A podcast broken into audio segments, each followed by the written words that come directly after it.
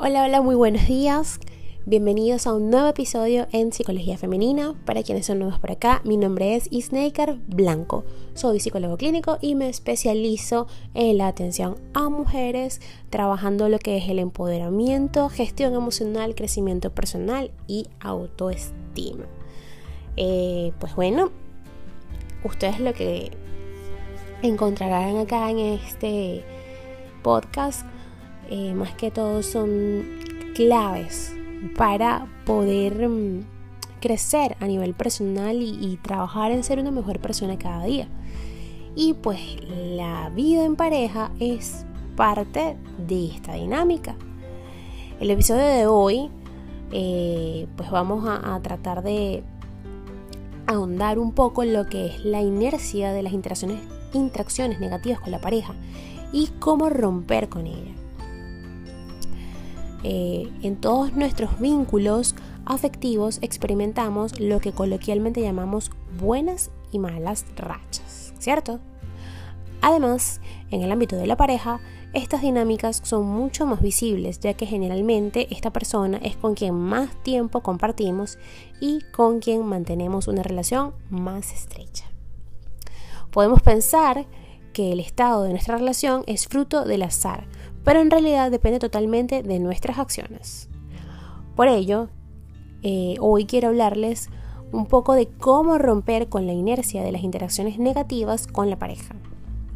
Varias veces habrás comprobado que por mucho que lo intentes, en ocasiones parece imposible dejar de discutir con tu compañero o compañera sentimental. Aunque esa sea tu intención y tu propósito, Cualquier gesto o palabra se malinterpreta y el conflicto resurge en un abrir y cerrar de ojos. Antes de alarmarte o pensar en ponerle fin a la relación, es importante que comprendas cómo se desarrolla la comunicación humana y cómo puedes intervenir. El origen de las interacciones negativas, eh, pues bueno, a ver, cuando convivimos con alguien, esa persona está presente en nuestros mejores momentos, ¿cierto? Pero también en los peores. Es testigo de nuestro estrés, nuestro cansancio físico y mental, nuestros enfados y nuestro mal humor. Una relación de pareja ha de ser equilibrada, pero al crear un proyecto común hemos de ser conscientes de que algunos días el otro solo podrá dar un 20% y nosotros tendremos que aportar el 80 restante. Y en otras ocasiones sucederá al contrario. Así, ante una mala contestación, un comentario o un gesto desafortunado, es importante ser asertivos y comunicarle al otro que algo nos ha molestado de forma clara y respetuosa. Sin embargo, con frecuencia no somos capaces de actuar de este modo. Por el contrario, nos ofendemos y aplicamos la indiferencia, el desprecio o el silencio hacia nuestra pareja. O por el contrario, reaccionamos de forma desproporcionada con una respuesta igualmente hiriente. Y eso es un grave error en el cual eh, caemos, bueno, más de, de las veces que quisiéramos admitir, ¿cierto?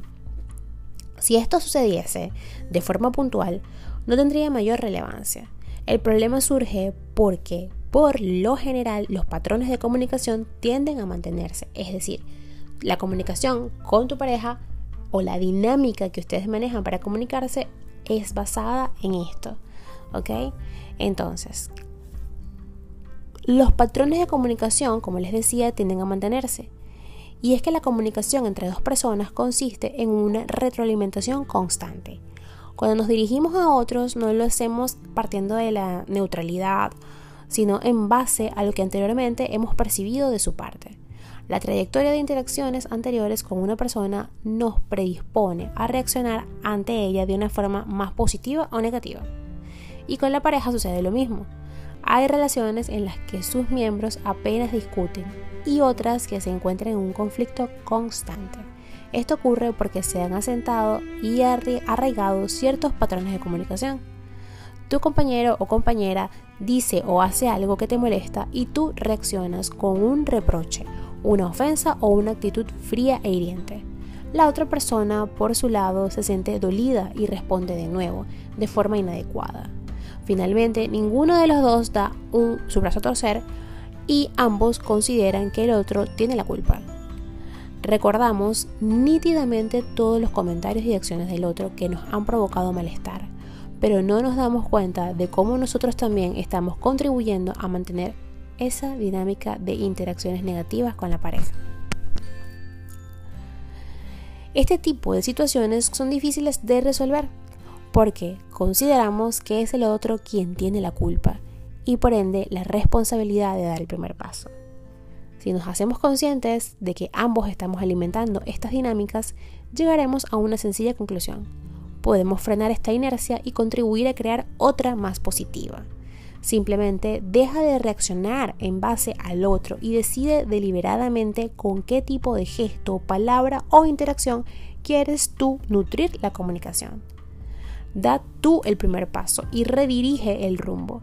Las interacciones negativas con la pareja tienden a perpetuarse, pero las positivas también.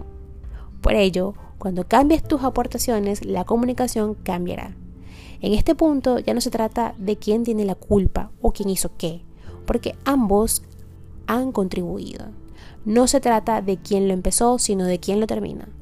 Y esa persona puede ser tú, está en tus manos. Con el tiempo aprenderás a detectar estos patrones cuando inician. Podrás ver con claridad cómo las interacciones negativas van escalando y serás capaz de, de detenerlo a tiempo. En este sentido, considera lo que aporta el otro, pero también lo que aportas tú. Es decir, la asertividad, como siempre les he dicho, se basa en reconocer nuestros propios sentimientos, en detenernos un instante y mirar hacia adentro. ¿Qué estás sintiendo? Y cómo puedes mejorar ese sentimiento que estás experimentando. Hasta acá el episodio de hoy, espero que lo hayan disfrutado, espero también que hayan pasado una feliz Nochebuena y pues bueno, por acá estaré siempre pendiente apoyándolas y apoyándolos, escuchándolos.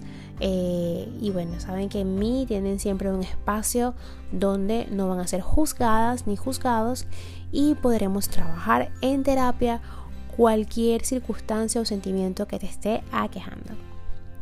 Ya saben que para comunicarse conmigo pueden seguirme a través de mis redes sociales, Instagram y Twitter como psiqueplenitud11 y en Facebook como psicóloga Isnaker Blanco. Allí encontrarán un link que les llevará directo a mi WhatsApp y podremos agendar tu cita online para que comiences a trabajar en ti. Hasta, hasta el próximo episodio.